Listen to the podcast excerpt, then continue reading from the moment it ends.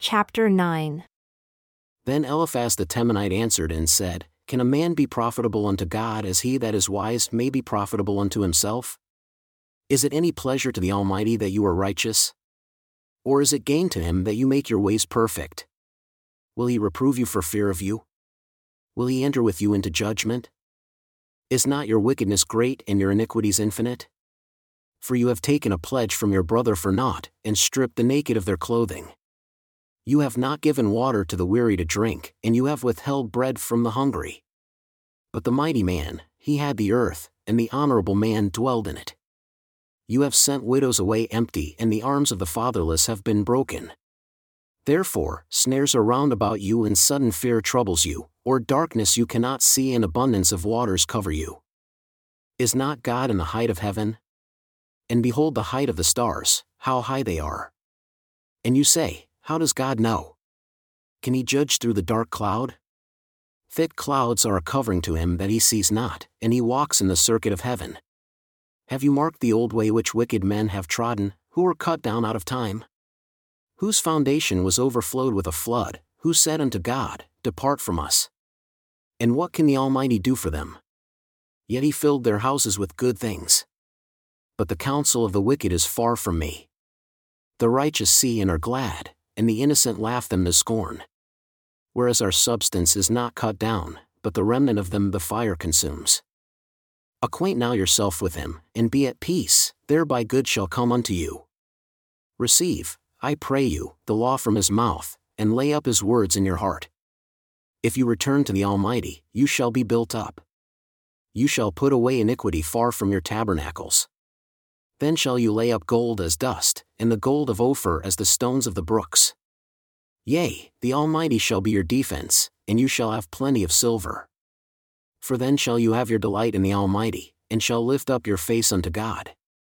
You shall make your prayer unto him, and he shall hear you, and you shall pay your vows.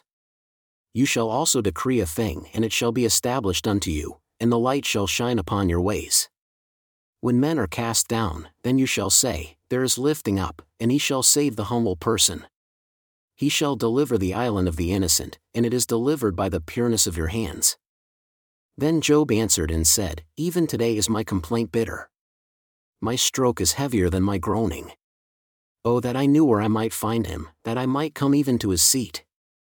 I would order my case before him, and fill my mouth with arguments. I would know the words which he would answer me, and understand what he would say unto me.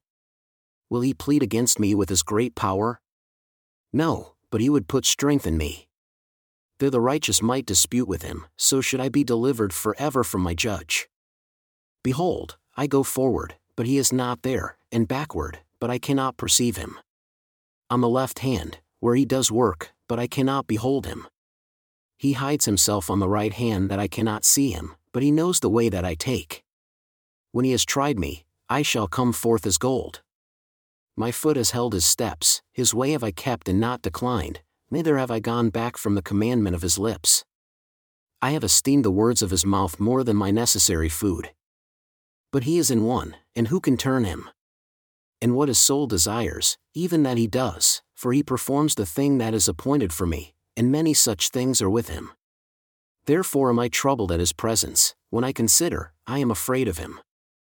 For God makes my heart soft, and the Almighty troubles me, because I was not cut off before the darkness, neither has he covered the darkness from my face. Why, seeing times are not hidden from the Almighty, do they that know and not see his days? Some remove the landmarks, they violently take away flocks and feed thereof. They drive away the ass of the fatherless, they take the widow's ox for a pledge. They turn the needy out of the way. The poor of the earth hide themselves together. Behold, as wild asses in the desert go they forth to their work, rising early for a prey, the wilderness yields food for them and for their children.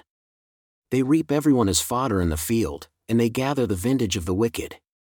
They cause the naked to lodge without clothing, that they have no covering in the cold. They are wet with the showers of the mountains, and embrace the rock for lack of a shelter. They pluck the fatherless from the breast, and take a pledge of the poor. They cause him to go naked without clothing, and they take away the sheaf from the hungry who make oil within their walls, and tread their winepresses, and suffer thirst. Men groan from out of the city, and the soul of the wounded cries out. Yet God lays not folly to them. They are of those that rebel against the light. They know not the ways thereof, nor abide in the paths thereof. The murderer rising with the light kills the poor and needy, and in the night is as a thief. The eye also of the adulterer waits for the twilight, saying, No eye shall see me, and disguises his face. In the dark they dig through houses which they had marked for themselves in the daytime. They know not the light, for the morning is to them even as the shadow of death. If one know them, they are in the terrors of the shadow of death. He is swift as the waters. Their portion is cursed in the earth. He beholds not the way of the vineyards. Drought and heat consume the snow waters, so does the grave those who have sinned. The womb shall forget him. The worm shall feed sweetly on him. He shall be no more remembered, and wickedness shall be broken as a tree. He treats with evil the barren that bears not, and does not good to the widow. He draws also the mighty with his power.